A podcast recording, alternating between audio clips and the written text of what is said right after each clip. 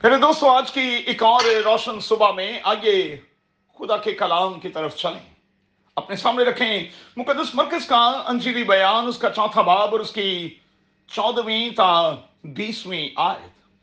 آج صبح کے لیے ہمارا مضمون ہوگا اسید پرابلم اردو زبان میں بیج کا مسئلہ، جڑ کا مسئلہ۔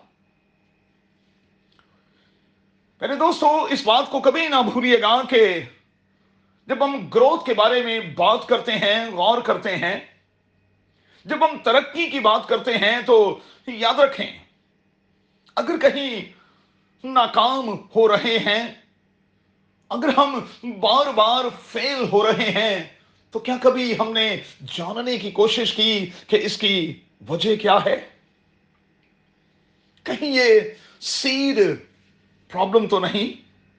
اگر ہم دنیاوی طور پر نمبرز کے طور پر اوینجلزم کے طور پر، روپے پیسے کے طور پر فائننس کے طور پر فیسلٹیز کے طور پر ہیلتھ کے طور پر پیورٹی کے طور پر بلڈنگ کے طور پر بڑھ نہیں رہے، تو پھر ہمیں غور کرنا ہوگا کہ رکاوٹ کی وجہ کیا ہے۔ یہ روٹ پرابلم تو نہیں. کلام کا بیج جو ڈالا گیا ہے، کس حد تک وہ بڑا ہے، پھولا اور پھلا ہے؟ خدا کے کلام کی باتیں جو ہم اپنے اندر لیتے رہے ہیں، ان باتوں نے ہماری زندگی پر کتنا اثر کیا ہے؟ یاد رہے کہ کئی بار جڑ نہ ہونے کے کارن فائدہ نہیں ہوتا۔ کئی بار ہم سنتے تو ہیں، لیکن دنیاوی فکر و تردد میں اتنے الجھ جاتے ہیں کہ ہم اس کلام سے اپنے آپ کو دور لے جاتے ہیں۔ اور پھر یہی وجہ ہے کہ پودا بڑھتا نہیں ہے، پھل کی سٹیج پر نہیں آتا ہے۔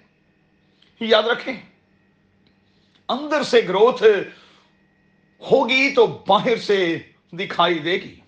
تو بڑا ضروری ہے کہ ہم خدا کے کلام کے حوالے سے اپنی ذات کو لے کر گوڈی کے عمل سے گزرتے رہیں، کلام کی اچھی کھاد ڈالتے رہیں۔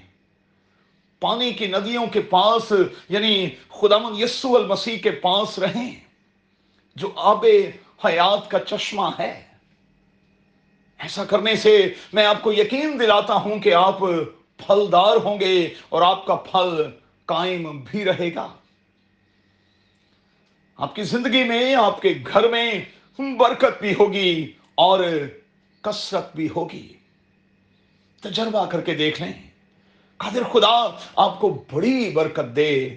اور میری دعا ہے کہ آج کے دن میں آپ جہاں جہاں ہاتھ ڈالیں۔ جن جن کاموں میں ہاتھ ڈالیں، قادر خدا، آپ کو کامیابی اور کامرانی بخشتا رہے۔ آمین۔